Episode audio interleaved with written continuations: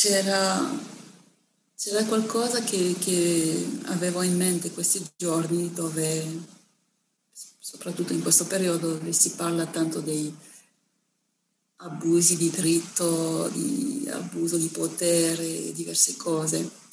E anche perché ho vissuto tanti anni in Birmania dove c'è stato tanto questo discorso di diritti umani che erano un po', eh, erano un po', come si dice, devalorizzati.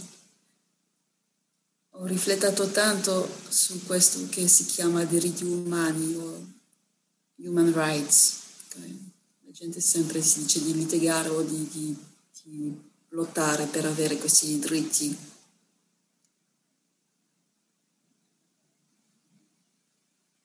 E vorrei, vorrei chiarire qualche cosa. Eh, che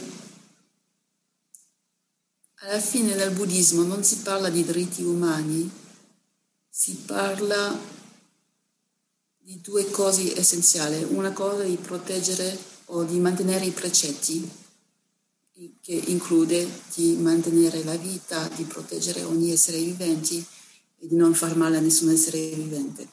E penso che se la gente si impegna a rispettare i cinque precetti, già eh, quello che si chiama i diritti umani sono eh, in una sicurezza. Poi c'è qualcosa che si chiama la legge di causa e effetto del karma, dove si dice che ogni risultato ogni effetto viene di cause, oppure che ogni azione crea un risultato. E con questa legge ogni ogni volta che ci capita qualcosa dobbiamo capire che ci sono state condizioni, che poi vai al di fuori di io ho creato queste condizioni, non è solo, non, se, non, è, non c'entra solo le azioni che abbiamo fatto noi, poi se alla fine uno capisce che non c'è nessun io, ancora di meno. Però decisamente ci sono state condizioni o cause che hanno creato questo risultato e non è, eh, non è un risultato che è, è capitato sbagliato, non è una, una storia di vittima e di, e di, persecutore. C'è assolutamente una, una lunga serie di causa e effetto per arrivare a qualche risultato. E, è un aspetto molto importante del buddismo di non, non essere o non cadere in, questa, in questa, eh, questo pensiero di vittima. Cioè, sicuramente ci sono delle situazioni dove una persona si ritrova a soffrire forse l'azione di un'altra persona. E, ma di nuovo non è una storia che si, che si, che si limita a una persona cattiva e una persona, una vittima che, che riceve i, le azioni di questa persona cattiva. C'è tutta una storia di causa e effetto e una responsabilità di entrambi i pers- protagonisti che sono, che sono coinvolti nella storia.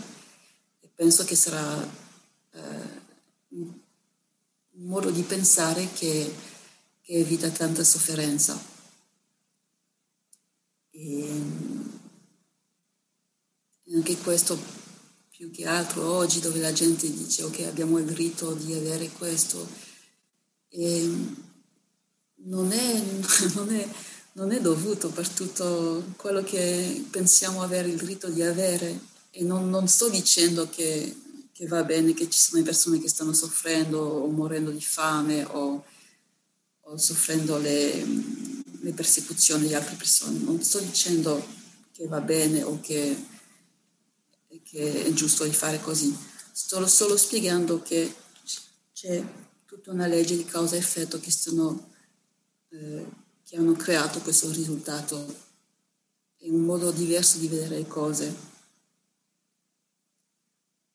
Poi di nuovo, se, se mettiamo l'enfasi su fare buone azioni, su, su, mantenere la moralità e se aiutiamo le altre persone a sviluppare questi accetti di mantenere la moralità, eh, potremo, potremo, creare dei risultati eh, diversi di quello che, che, stiamo attraversando adesso.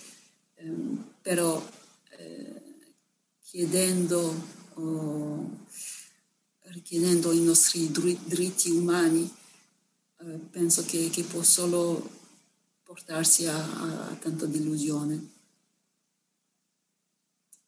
E, ecco, sono le cose che vorrei la gente riflettere un po', a pensare, specialmente adesso che ci sembra di aver avuto qualche diritti che, che adesso forse cambiano un po' questi diritti. Pensate se siete nati in un altro paese, in altre condizioni, eh, uno che è nato con, con, qualche disabilità potrebbe pensare anche ho perso i miei diritti, Era, erano i miei diritti avere, eh, di avere una visione corretta o di avere tutte, tutto il corpo funzionante, eccetera, eccetera. E si deve ripensare un po' a tutto quello che da dove vengono questi diritti e, e cosa pensiamo eh, cosa pensiamo infatti di questi se uno pensa che questi sono diritti allora deve, deve riconoscere anche il diritto alla vita il diritto a, a tutte le qualità che uno può nascere uno può nascere con tante qualità di intelligenza, di salute, eccetera, eccetera. O nascere in un paese in pace, o nascere in un paese in guerra. E è molto necessario a qualche punto di chiedersi come mai che uno è nato con queste condizioni, un altro con altre condizioni.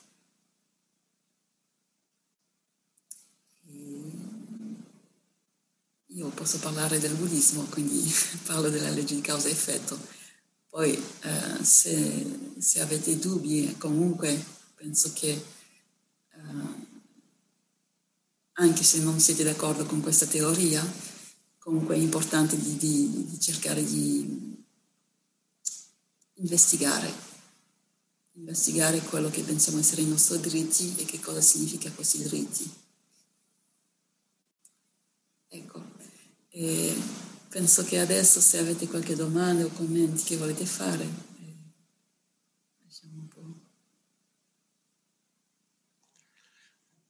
Grazie sai a lei, Kamashari, grazie della meditazione così, così toccante e profonda e grazie anche di questo insegnamento altrettanto toccante e profondo. Adesso chiederei a chi vuole, vuole fare domande di andare sul menu partecipanti, c'è la possibilità, c'è la possibilità di alzare la mano.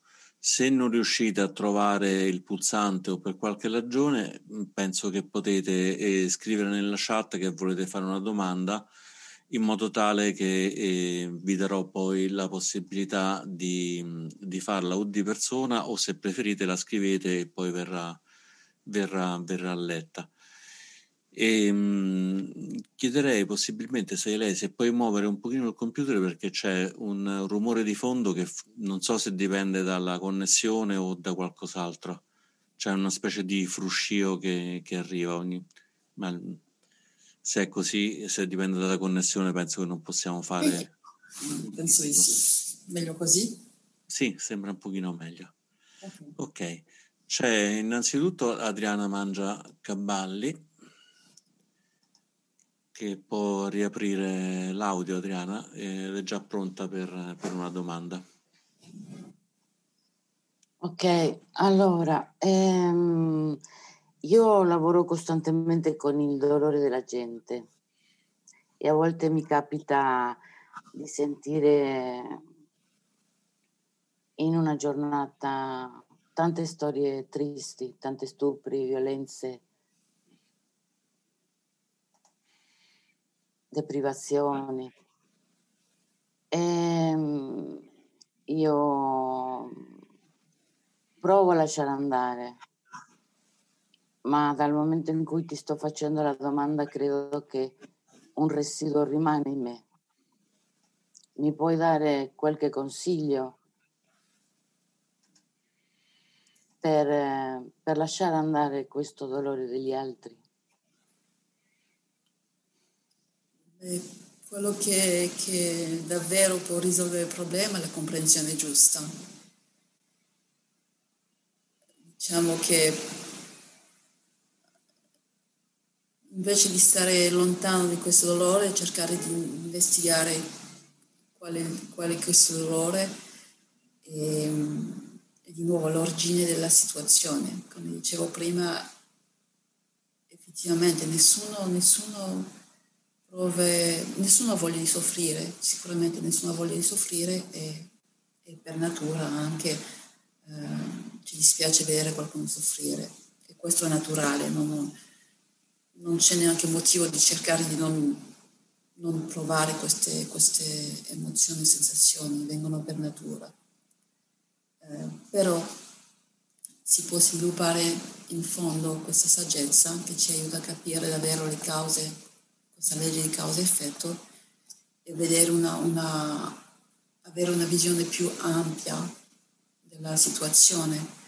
E certamente questa persona soffre perché un'altra persona ha fatto diverse cose che gli hanno fatto soffrire. Anche questa persona che avrà fatto delle cose sbagliate, anche questa persona avrà sofferto sicuramente. E c'è tutta una catena che alla fine senza, senza inizio e, e, di capire alla fine la, il motore di tutta questa catena è sempre ignoranza. Facciamo errori, sbagli- azioni sbagliate, facciamo a volte soffrire altre persone sempre con radice del, dell'ignoranza e dell'attaccamento. E quindi non è, non, con questa comprensione giusta uno non se ne prende alle persone che alla fine sono solo eh, personificazione ignoranza e attaccamento. E noi stessi, eh, quando facciamo sbagli, errori mentali o fisici o parole sbagliate, di capire che non è io che sto facendo questa cosa, è il risultato di ignoranza e attaccamento.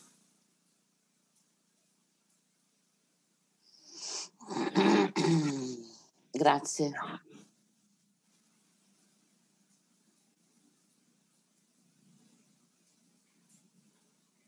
Bene. Non siate timidi, è il momento giusto di fare domande. Non capita tutti i giorni di avere una saia lei tutta per noi pronta a risponderci, a spiegarci bene il Dhamma.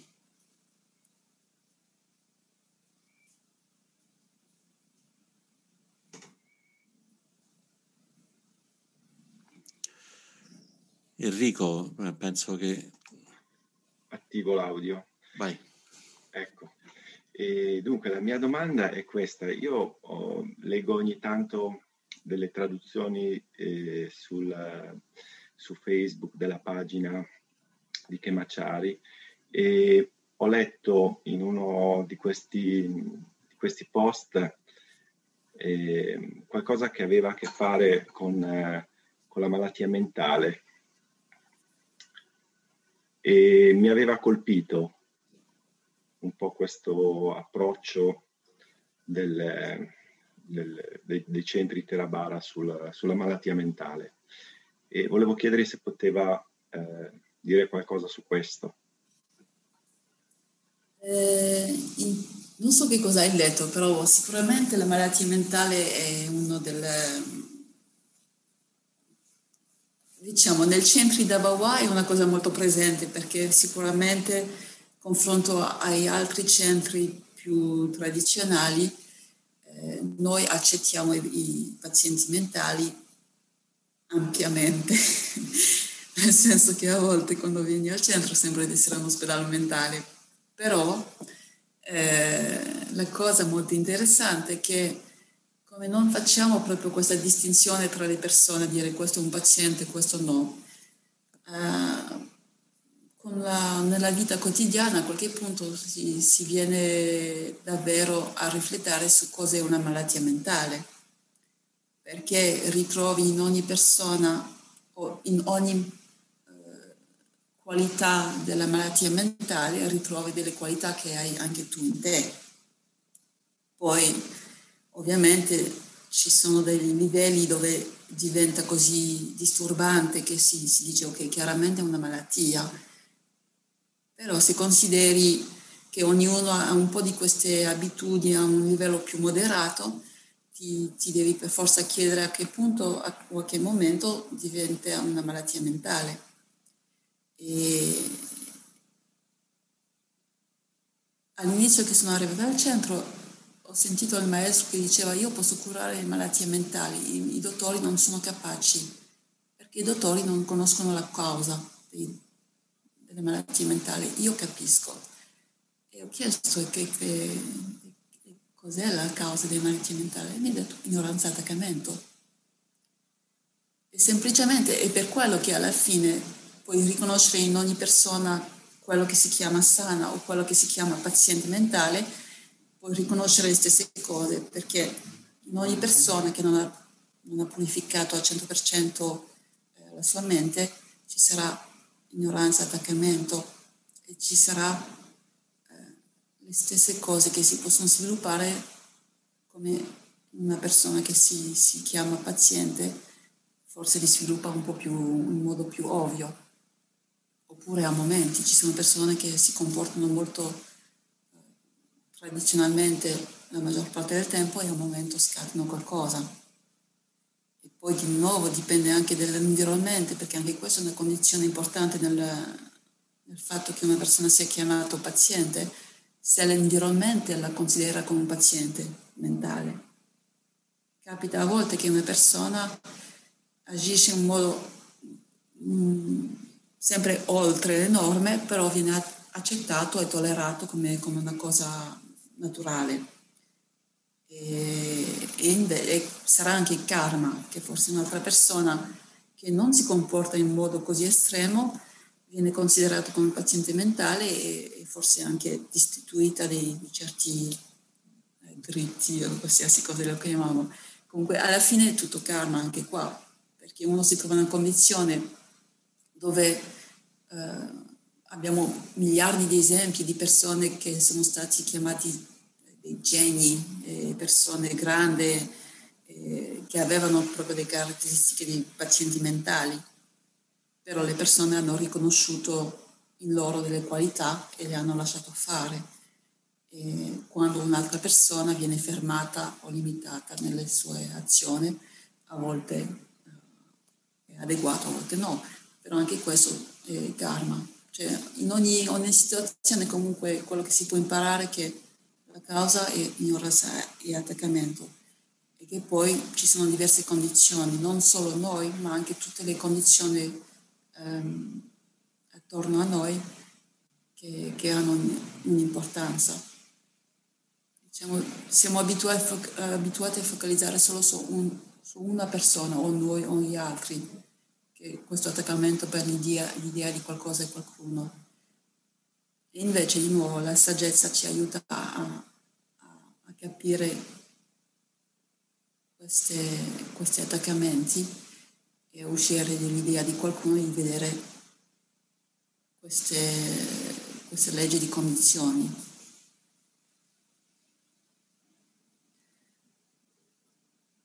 Comunque, eh, sì, diciamo anche nel, nel trattare le, le, malattie mentali al centro abbiamo un approccio molto diverso di quello che si, che si fa di solito con pazienti mentali dove la gente cerchi a, a correggere queste persone o a controllare questi pazienti. E invece noi li lasciamo abbastanza liberi, che può essere abbastanza divertente anche quando viene al centro perché c'è un po' di tante cose che vanno eh, come possono andare con, con, le persone che seguono la loro follia. Eh, però la teoria è anche quella che se noi siamo attaccati a queste ossessioni mentali o attaccamenti, il paziente stesso sarà sempre più attaccato anche lui a questi comportamenti. Che l'attaccamento che abbiamo noi rinforza o crea attaccamento dall'altro. E quindi eh, il maestro si è impegnato tanto a, a, insegnare a tutte le altre persone, che si possono dire sane, eh, che il problema non era il paziente, il problema era l'atteggiamento che abbiamo noi a controllare questa persona paziente mentale che diceva il nostro atteggiamento per il comportamento di questa persona era sbagliato. E quindi di, di, di sempre ricordarci di uh, guardare ai nostri errori e non cercare gli errori, gli degli altri. effettivamente quando uno vede perché mi disturba così tanto questo, questo comportamento di questa persona, eh, c'è qualcosa dentro di me che, che è un atteggiamento per me di comportarsi in questo modo, non in questo modo oppure eh, effettivamente rifletta a queste persone il suo comportamento, riflette le cose che ho dentro che non voglio accettare, eccetera, eccetera. Però in ogni caso non, eh, non cerchiamo tanto di usare medicina, nel senso non, non, non vogliamo rifiutare la medicina assolutamente. Eh, ma mai proveremo a forzare una persona a prendere medicina e, e comunque siamo coscienti che con, con, la medicina si crea tanto atteggiamento per la medicina e per controllare le persone e poi ovviamente con la medicina la persona ha la coscienza molto alterata, ha difficoltà a meditare. E quindi eh, anche se si può controllare temporalmente qualcuno con la medicina, eh, tagliamo le, possibilità di, di, di sviluppare la saggezza in questa persona.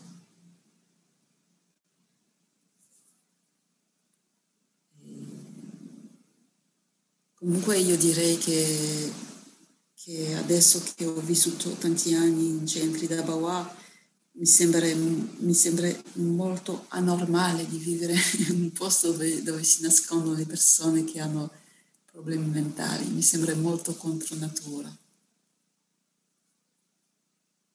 È molto insano come comportamento.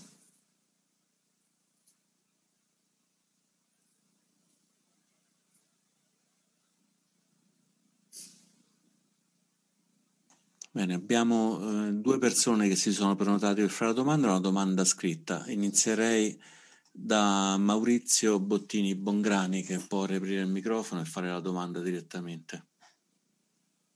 Sì, io ringrazio molto di questa opportunità di Dharma. Eh, un po' mi scuso, venerabile, perché saltiamo da un argomento all'altro, però giusto qualche giorno fa, guardando le cinque contemplazioni sul cibo,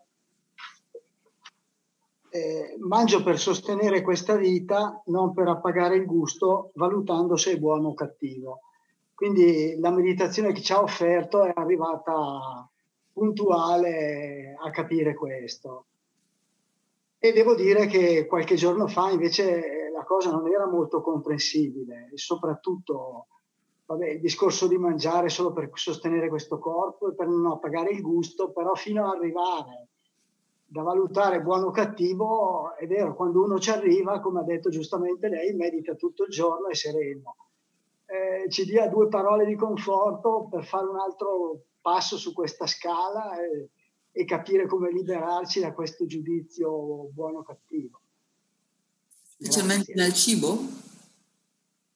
Sì, sì, specialmente nel cibo. Insomma, siamo italiani, quindi ci piace mangiare bene. sì, è vero che in Italia è proprio una cosa importante. Ehm, niente, io direi pratica, cioè non solo la pratica e la curiosità, eh, può aiutare, cioè meditare può aiutare tanto, è una cosa che a volte, un errore che facciamo a volte è di pensare che meditare è una cosa ehm, che non è in fatto.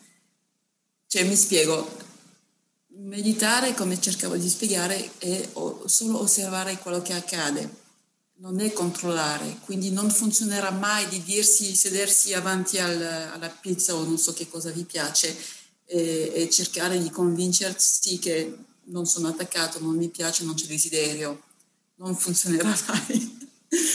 Oppure può funzionare a volte con, con, un po' di volontà, però quanto dura è pochissimo. Dai. Quello che funziona davvero è osservare quello che accade e eh, continuare a essere sempre consapevole delle esperienze. Se c'è for- un forte desiderio, eh, non funziona di dire non c'è questo desiderio, però eh, accettando o riconoscendo che c'è questo desiderio, uno deve poi capire che eh, può riconoscere non, non, significa indulgere, nel senso riconoscere un desiderio eh, non significa che dobbiamo per forza seguirlo. Possiamo riconoscere un desiderio, lasciarlo nascere e poi questo desiderio, come è nato, sparisce. Non abbiamo bisogno di mangiare per forza per far sparire questo desiderio. Ognuno ha fatto l'esperienza di andare alla pizzeria o al ristorante, avere un desiderio molto forte e poi aspettando così tanto che alla fine non ha più fame, perché il desiderio è scappato anche senza mangiare. Quindi eh, attraverso l'esperienza chiarire questa, questa cosa che il desiderio non sparisce perché facciamo quello che il desiderio ci ha dato di fare, il desiderio sparisce per natura. Se, se, per esempio lei sta seduta avanti alla sua cosa che, che ha tanto voglia di mangiare, senza mangiarlo, prima o poi sparisce questo desiderio. È un, po', è un po' lo stesso problema che abbiamo anche con il dolore, stranamente. Abbiamo questa emergenza quando uno si osserva il dolore eh, cerchiamo a ogni costo di far sparire questo dolore al più presto, prendendo pillole o cambiando posizione o, o qualsiasi modo possiamo immaginare che ci farà passare questo dolore. E, l'errore di pensare che questo dolore è permanente. E invece, se non facciamo niente, faremo per forza l'esperienza che questo dolore, dolore sparisce per natura, perché anche il dolore è impermanente. Come è nato, sparisce. Non abbiamo bisogno di fare niente per farlo sparire. Ugualmente questo desiderio per natura sparisce. Non abbiamo bisogno di fare niente, né di obbedire, né di eh, denegare questo desiderio per farlo sparire come è nato sparisce, perché per natura è nato, per natura sparisce. Noi non abbiamo bisogno di fare niente. E queste due cose, io ne parlo molto leggermente, però sono le cose le più importanti nella vita di una persona, che sia il desiderio per il cibo, per altre cose, la paura del dolore. Sono i, motori principali della vita. Tutta la vita stiamo correndo per ottenere quello che vogliamo, oppure correndo cercando di evitare quello che ci fa paura. E invece di correre sempre avanti o, o correre fuori di qualcosa, se uno sta fermo e osserva il fenomeno, vedrà che tutto impermanente, non c'è niente da desiderare, desiderare così forte, non c'è niente da eh, temere così così intensamente. E, e quindi quello che ci aiuta il più per meditare è di avere una mente, una mente rilassata. Quindi possiamo fare qualsiasi, cioè dobbiamo, ognuno deve provare, eh, giocare con se stesso e trovare un modo di mantenersi la mente abbastanza rilassata e allo stesso tempo essere consapevole e presente. Quindi da fuori forse uno non può sapere quello che sta facendo uno, può pensare questo qua sta scherzando o, o non, non, è serio. E invece importa che, che lei dentro trova un modo di avere la mente rilassata. Poi quando la mente è rilassata una mente rilassata vede le cose abbastanza chiaramente Poi, avendo una mente rilassata e osservando le, chias- le cose che, con più chiarezza, uno può decidere eh, di cercare di non fare niente, non passare alle azioni e di solo osservare quello che capita. In questo momento può osservare questa impermanenza. E una volta che uno vede questo desiderio che sparisce, questo dolore, questo dolore che sparisce, non sarà mai più nell'emergenza come prima. Non, non è che puoi eradicare tutti i desideri o tutti, tutte le paure di una volta, però questa, questa, uh, questo sentimento di emergenza, di urgenza di fare per desiderio o per paura non sarà mai più così forte.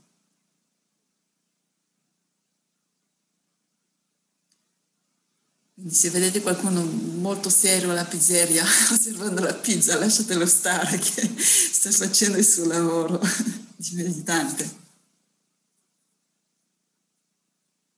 Che poi comunque può continuare anche questo lavoro tra, prima di cominciare a mangiare, poi quando inizia a mangiare ricomincia la storia con ogni sensazione. Ogni volta che entra in contatto con, con qualcosa nasce una nuova esperienza e con questa nuova esperienza nasce il desiderio o la paura, l'attaccamento, eccetera, eccetera. Quindi non si ferma, eh, non si ferma poi la cosa al, al, non mangiare la pizza, poi potete comunque mangiare la pizza e continuare a meditare. Tutto un lavoro.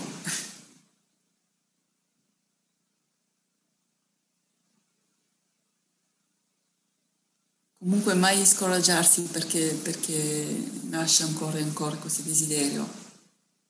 Eh, mai scoraggiarsi, però mai lasciare perdere lo sforzo di continuare a essere consapevole.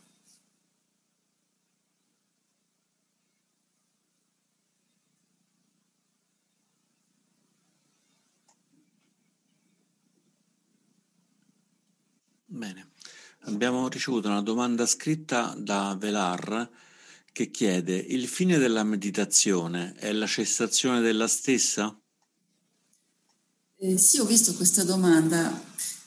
La cessazione della meditazione pensa? Stava pensando, dicendo così? Eh, ovviamente no, cioè non, non, eh, non c'è una fine della meditazione c'è solo cambiamenti di situazione, cambiamenti di posizione, però una fine della meditazione non, non dovrebbe esserci. Poi ovviamente ci sono momenti dove uno è più consapevole e ci sono momenti dove non c'è consapevolezza. E all'inizio uno deve cercare di ricordarsi un po' per forza, cioè cercare di, di, di creare questa, questa memoria di, di, essere consapevole. Poi più uno è consapevole, più viene in automatico. Però non è la fine, cioè meditazione alla fine non, non significa tanto, è, un, è anche questo un concetto. Se, se uno è solo cerca di, di, essere consapevole di quello che accade e, e cerca di ricordarsi della comprensione giusta, eh, non, non, c'è fine, come, come, stavo dicendo adesso, che ogni momento si rinnuova la coscienza e con ogni coscienza c'è ignoranza, attaccamento oppure consapevolezza e distacco. Quindi uno cerca solo di uh, ricordarsi ogni momento.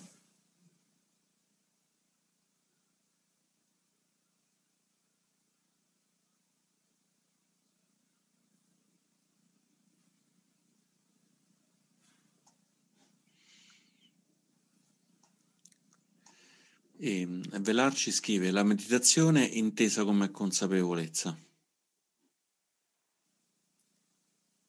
Eh, sì, ehm, diciamo di nuovo, la, la, meditazione alla fine è, stato, è stato una, è una parola, è un concetto, un'idea. e che poi anche è venuto di, di moda adesso c'è una cosa diventata un po' valorizzata nei, anche nei media, nei, nei, giornali, tutto quanto, che la gente ha cominciato ad avere anche questo desiderio di fare meditazione. Se, se si tratta di essere seduto in silenzio, ovviamente non è, non è solo questo. Uh, anche serve di essere seduto senza muoversi e lo facciamo a proposito perché ci sono benefici e ci sono dei benefici che non puoi avere eh, nelle altre, nelle altre posizioni o situazioni, però non basterebbe in sé. Abbiamo bisogno di questi momenti dove abbandoniamo le azioni fisiche, eh, essendo senza muoversi seduto, e, e abbiamo bisogno anche di momenti dove ci sono altre, altre interazioni. Eh, in, ogni, in, ogni, modo quello che si chiama vipassana chiaramente è di vedere le cose come caratteristiche di impermanenza, non sé e sofferenza. E, è questo che io metto l'enfasi su questa, questo tipo di meditazione, poi ovviamente se, se uno vuole essere più, più preciso nella lingua, quando si dice imitazione potrebbe essere anche di diverse forme di concentrazione, eccetera, eccetera. Ehm, io quando parlo di meditazione intendo particolarmente questa, questa pratica di vipassana, di vedere cose con queste caratteristiche, oppure essere cap- consapevole che non c'è questa, questa consapevolezza.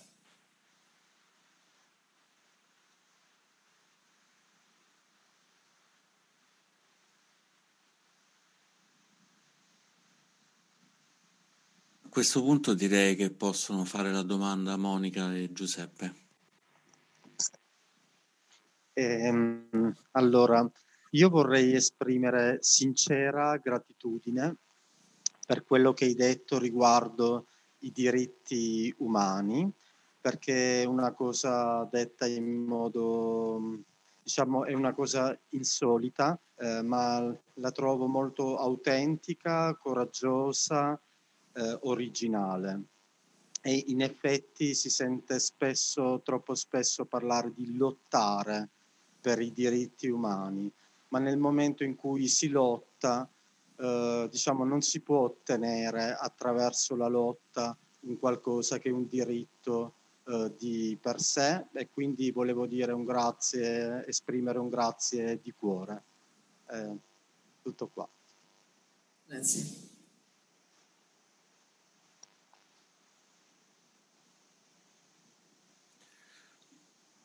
Allora, eh, è arrivata un'altra domanda scritta di Maila Magon che ci chiede, che ti chiede, che rapporto c'è tra la conoscenza sensoriale e quella della mente o concettuale? Ehm, diciamo che c'è, forse c'è due cose un po' da distinguere, però quello che stavo cercando di fare attraverso la meditazione guidata è, è di, eh, di, mettere sotto lo, la, lo, la luce questo fenomeno che quando facciamo un'esperienza abbiamo tendenza a focalizzare sull'idea che abbiamo di questa esperienza invece di essere proprio solo nell'esperienza. Poi per essere molto precisi facciamo esperienze attraverso le porte sensoriali, ci sono sei porte sensoriali, gli occhi, il naso, la bocca, le orecchie, il corpo, ma anche la mente.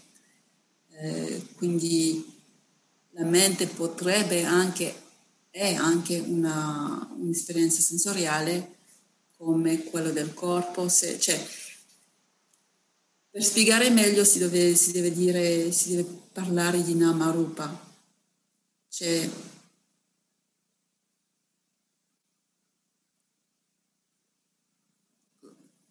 c'è la mente che conosce, la mente che ha la capacità di conoscere le cose. E c'è qualcosa che è conosciuto. Quello che conosce si chiama nel buddismo, nella definizione di Buddha, Nama, che a volte viene tradotto come la mente, però eh, se, se, siete capaci di ricordare questa parola Nama è più, è più giusta. E quello che conosce Nama e quello che è conosciuto si chiama Rupa, che a volte viene tradotto come materia, ma anche, o corpo, anche peggio. Eh, e forse non, meglio se siete capaci di capire è quello che viene conosciuto, perché un suono viene conosciuto dalla mente, però se noi diciamo corpo o materia, allora ci viene un po' più difficile capire che un suono è il corpo o la mente o il, la materia. Quindi è più giusto di dire quello che è conosciuto si chiama rupa. E esiste sempre rupa con nama, qualcosa conosce per forza c'è qualcosa che è conosciuto. Se qualcosa è conosciuto, per forza c'è qualcosa che conosce. Non può essere uno senza l'altro. E, e niente, c'è questo fenomeno costantemente. Qualcosa conosce, qualcosa che si è conosciuto.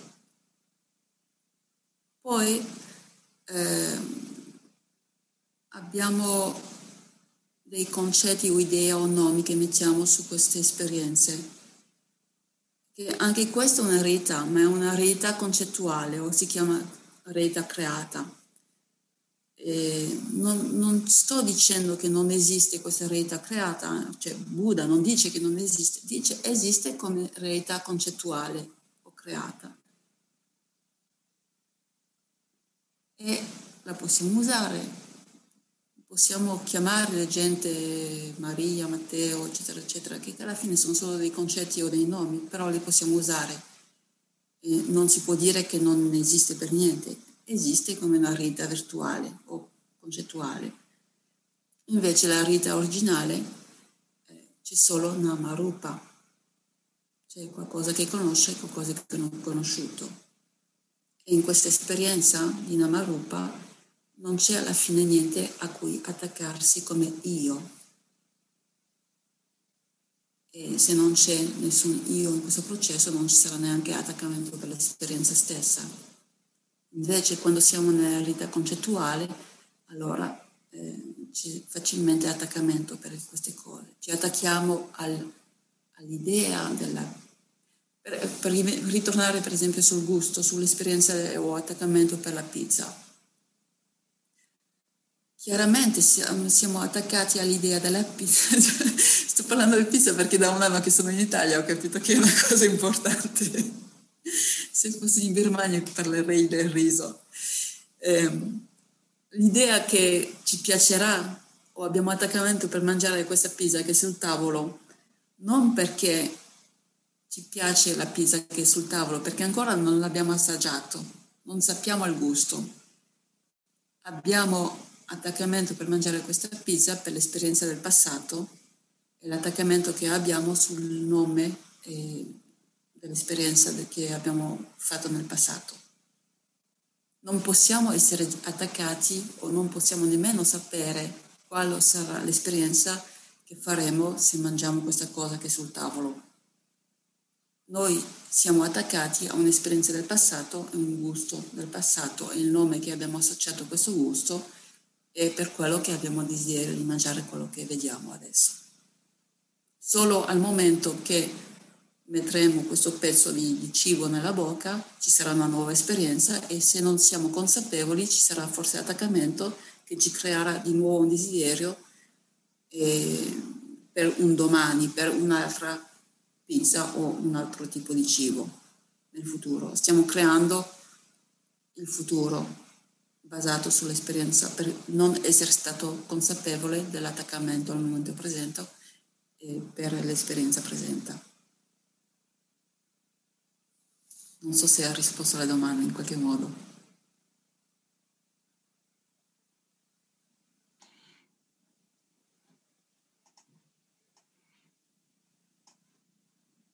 Bene, assumiamo che sia stata risposta correttamente in modo esaustivo.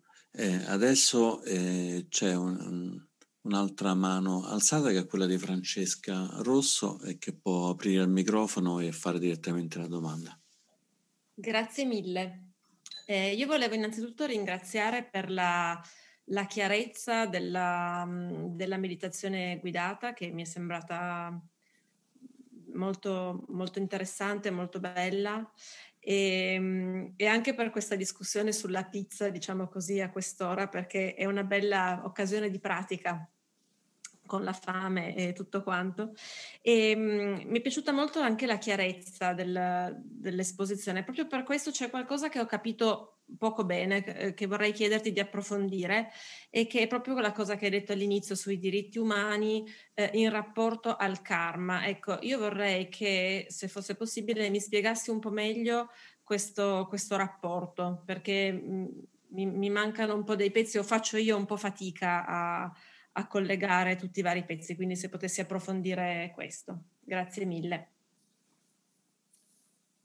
Diciamo che ogni, ogni, ogni condizione in quale ci troviamo, eh, quando dico condizione alla fine intende tutto, perché anche, anche adesso ho degli occhiali perché i miei occhi sono in, eh, un, po', un po' deboli, anche questa è una condizione eh, tutte le esperienze che facciamo adesso comunque sono stati condizionati dalle cause del passato.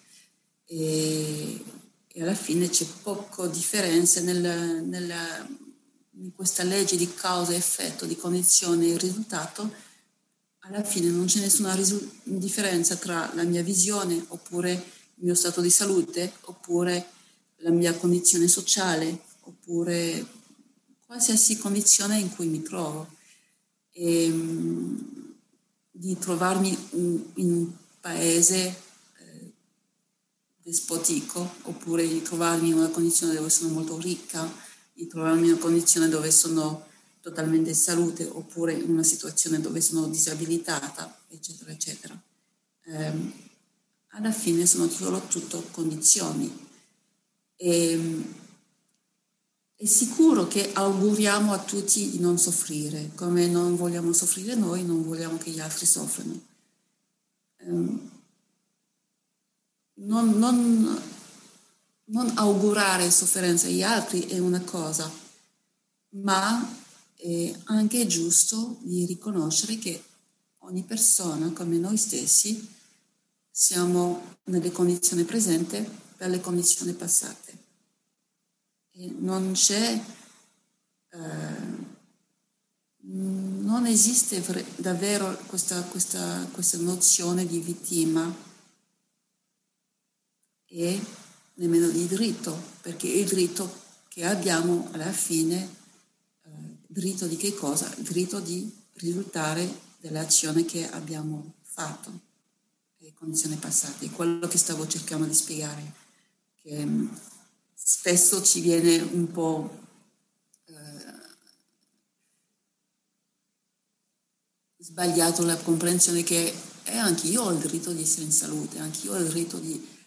Ehm, e viene un po', un po', come si dice, fraudulato, nel senso, viene un po' sporcato questa comprensione. Non è tutto sbagliato, nel senso effettivamente c'è una parte giusta che ognuno ha il diritto a, a non soffrire, eccetera, eccetera, eccetera. In qualche modo sì, eh, però di nuovo ognuno risulta dalle condizioni delle azioni passate. Spero che è più chiaro adesso.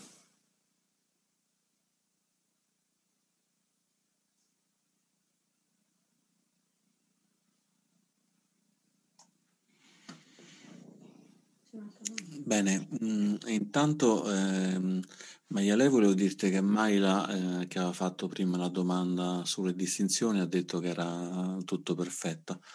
C'è adesso Anna che vuole fare una domanda, può aprire il microfono e farla direttamente. Grazie intanto. Allora, io mh, mm, so che nel buddismo comunque esiste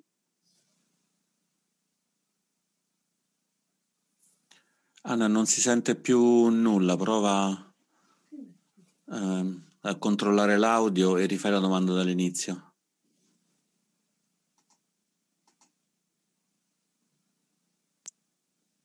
Ecco. Sì. Ok, ci, si sente? Ora sì, rifai la domanda dall'inizio però cortesemente. Allora, ehm, sì, grazie. Allora, io di cui si è parlato, ehm, effetto, eccetera, però so anche che esiste Mara nel buddismo, no? Sì. Mi chiedo... Eh,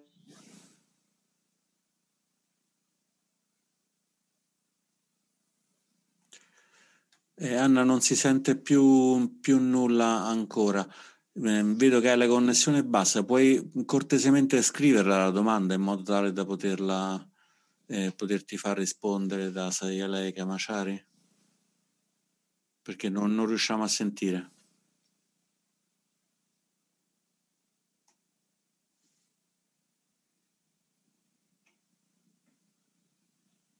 Nel frattempo posso dire due parole su Mara, che in due parole Mara sarebbe nel buddismo l'incarnazione delle, delle qualità distruttive. Poi è stato, è stato personificato anche come un, come un personaggio che, che, viene a, a tentare il Buddha a, in diverse situazioni. Ah, ecco. E puoi parlare, Anna. Forse ora si sente? Un pochino meglio. Ah, ok, grazie. grazie. No, mm, mi faceva riflettere, insomma, quando parlavi dei diritti umani, no? Che comunque c'è sempre la vittima, ma c'è il persecutore, quindi la responsabilità, insomma, è, insomma di entrambi, no? Però mi chiedo, in situazioni disperate dove ci sono persone che subiscono veramente eh, soprusi, violenze, soprattutto magari anche bambini, quindi persone indifese, mi chiedo anche quello è dovuto comunque alla causa-effetto e quindi alle loro vite precedenti, eh, perché non riesco a vedere in una persona innocente dove ha una mente anche pura ehm, questa responsabilità eh, cioè Mara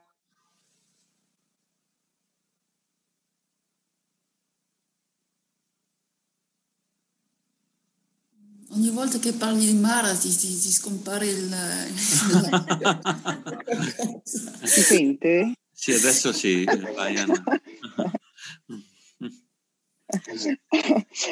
um, cioè, capite, non so, a donne magari indifese che comunque sono, si comportano anche apparentemente magari in maniera onesta, eccetera, poi incappano in persone comunque mh, mm, eh, che non lo sono, oppure appunto i bambini che subiscono soprusi, violenze, cioè mh, mm, questo è il risultato in un bambino anche del karma precedente, quindi delle vite precedenti.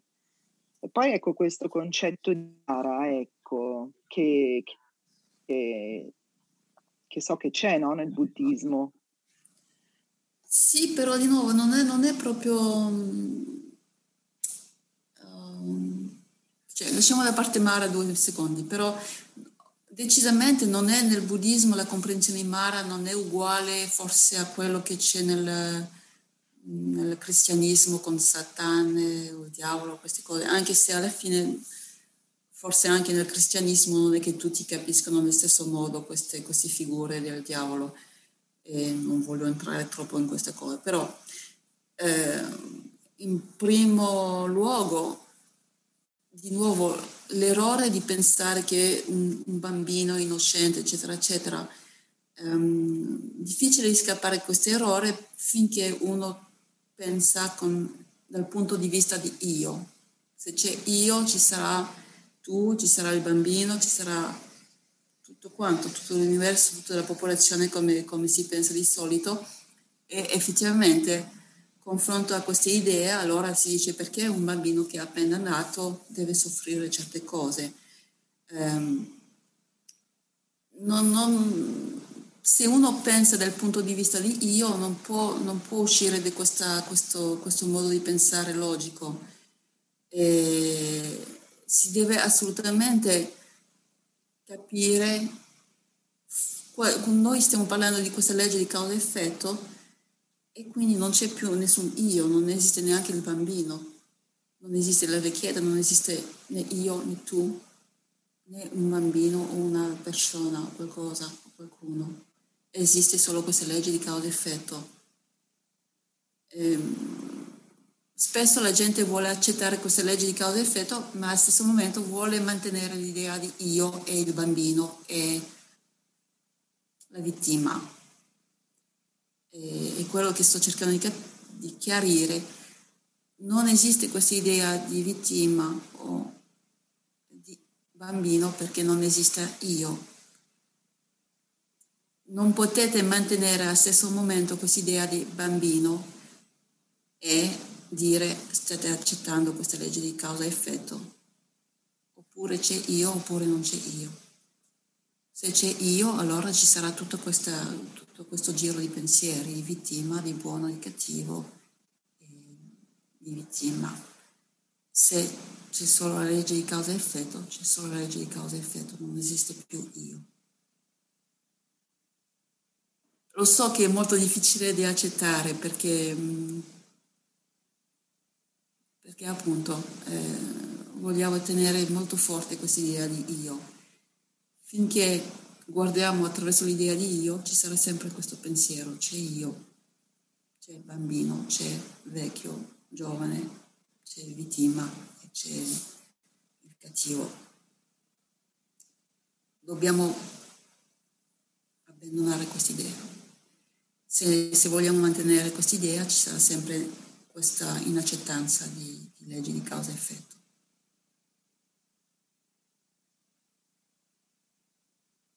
Comunque, ok, proviamo comunque di fare un discorso un po' più accettabile. Se uno pensa alla genetica, mm-hmm. abbiamo, la scienza parla di genetica, ci sono delle, delle malattie genetiche, si sa che una persona nasce con una malattia genetica che non è ci sono condizioni del passato che hanno creato questa malattia che accade adesso.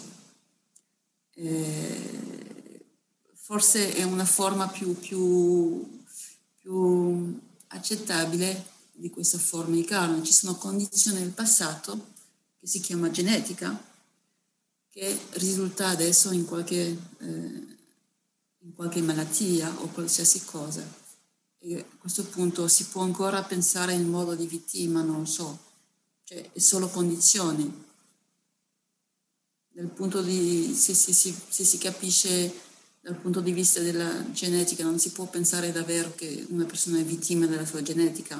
Si capisce sono state condizioni che hanno creato questa, questo risultato. Forse in questo modo può essere più accettabile.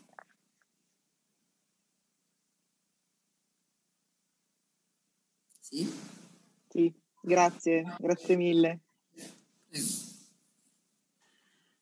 Bene, io direi, eh, lascerei soltanto uno spazio per un'ultima domanda che vorrei fare in questo momento io, cioè se, se ci puoi parlare del centro da Barba e del centro in particolare Cinque Frondi. E mh, volevo, prima che eh, Saia lei possa, possa rispondere a questa domanda, fare un'osservazione ehm, che eh, tutti quanti i monaci e le monache della tradizione Theravada vivono esclusivamente di, di ciò che i laici offrono come, come, donazione ai monaci e alle monache e questo vale anche chiaramente per, per il centro da Barba. Nella chat ho messo le, le, informazioni per poter fare una donazione, chi vuole fare questa, questa dana, che è possibile fare sia tramite PayPal che tramite invece direttamente in banca. Chi poi non trovasse queste informazioni, se va sul sito di Terrapura e cerca nel, nel blog, trova di nuovo tutte quante queste informazioni.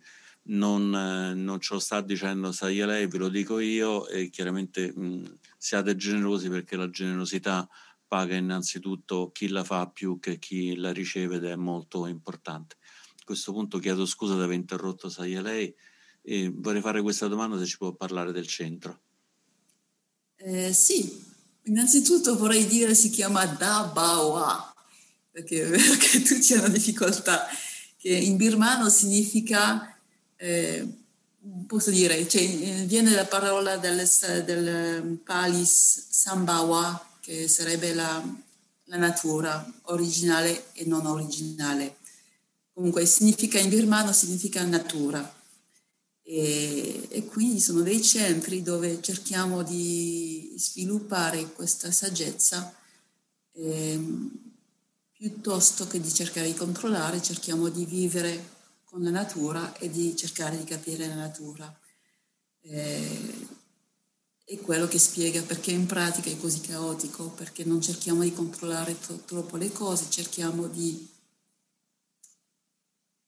studiare la natura.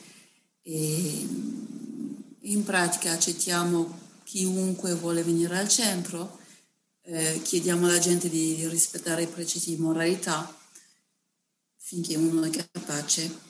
Eh, cerchiamo di chiedere alla gente di fare buona azione o di risvegliare nella gente questa, questa, questo interesse di fare buona azione e di cercare di far capire alla gente la necessità per ognuno di fare buona azione e che attraverso le, le buone azioni uno può migliorare la sua qualità di vita e migliorare le qualità della mente e, e sostenere la comprensione giusta e la chiarezza. Mm, poi il centro in Calabria che è nato per diverse condizioni, è adesso operativo da, da un anno e mezzo. Abbiamo avuto anche noi diverse condizioni in cui alla fine mi sono trovata quasi sola come monaca per, per la maggior parte del tempo, però siamo capaci di vivere o sopravvivere, non importa, comunque siamo capaci di andare avanti con, con le donazioni della gente che, che, che ci offre la, uh, l'elemosina qua quando andiamo quando si può camminare nelle strade, che possiamo andare a, a fare l'elemosina, oppure gente che ci porta dei, dei, cibi o dei diversi beni al centro e, e possiamo ospitare le persone che vengono qua a volte per periodi corti, a volte per periodi più lunghi, che siano eh, monaci, che siano laici, che sono persone che sono con diverse uh, difficoltà, una persona senza tetto, una persona con, con problemi di dipendenza, o, oppure persone che, che, hanno voglia di fare approfondire la vita monastica o, o di volontariato, qualsiasi, qualsiasi persona che ha voglia di avvicinarsi di noi, siamo felici di, di, di dare un'opportunità di, di stare con noi. Comunque penso che la Calabria è un, un, bel posto, anche dopo un anno e mezzo che sono qua continuo a trovare il posto molto bello. E, cioè, ovviamente il clima, è, è, anche se mi vedete così un po' come freddo, il clima è comunque più, è più simpatico che al nord, che, che, non solo è piacevole per noi, ma anche eh, è una condizione molto più accettabile quando, abbiamo, quando avremo di nuovo la possibilità di accogliere delle, dei monaci della, che vengono dall'Asia e, e, ci permette anche di vivere um, più con la natura, di, di coltivare un pochettino di cose nel giardino, di essere um, più... Per esempio la struttura che abbiamo c'è, una, c'è la casa che, che, può ospitare un certo numero di persone, poi c'è tutto lo spazio fuori che possiamo sfruttare perché il clima è davvero eh, molto, molto gradevole. E, ehm, poi eh, cerchiamo di, di sviluppare meditazione con il paese. Non posso dire che tutta la gente del paese viene a meditare, ovviamente la gente non è un, molto pronto a cambiare abitudine, però piano piano si, si sviluppa questa cosa. Abbiamo anche fatto una sala imitazione che è proprio sulla piazza e quindi siamo visibili per le persone che da una parte ci aiuta a, a praticare in un modo molto più naturale, nel senso meditiamo con la natura che abbiamo al momento e, e non di nascosto, che ha, dei, ha, ha dei, dei, aspetti che sono un po' più difficili, delle sfide, però anche ha dei benefici molto importanti per, per, per chi vuole meditare nella vita di continuo. E, e, poi offre possibilità per le persone che sono fuori, per chi non, non è neanche interessato a meditare, invece di vedere ogni giorno persone meditare per chiunque cammina sulla piazza ci può vedere militare e, penso che sa, questo ha un impatto molto forte sulle persone, anche persone che non, non sono disposte a fare un passo a militare, comunque comincia a far parte della vita la meditazione, una vita di una persona che comunque non, non vuole sedersi con noi. Eh, comincia lo stesso a beneficiare di vedere persone militari. Questa è una cosa che non è di poco, penso, specialmente in Europa dove la meditazione è una cosa che non esiste proprio nella vita della gente, non è come in Asia dove è una cosa molto frequente e molto presente nella, nella società. E, e fuori di questo abbiamo fatto una sala di donazione dove la gente può portare cose e lasciare quello che non mi serve oppure prendere gratuitamente qualsiasi cosa si trova in questa stanza e cercare di, di modificare le, le abitudini della gente e offrire possibilità per la gente di fare buone azioni molto facilmente. E, ehm, posso invitare chiunque vuole venire al centro e e speriamo quando le condizioni ci, ci aiuteranno un po' di più a, a fare dei ritiri e, e organizzare le cose un po' meno virtuali.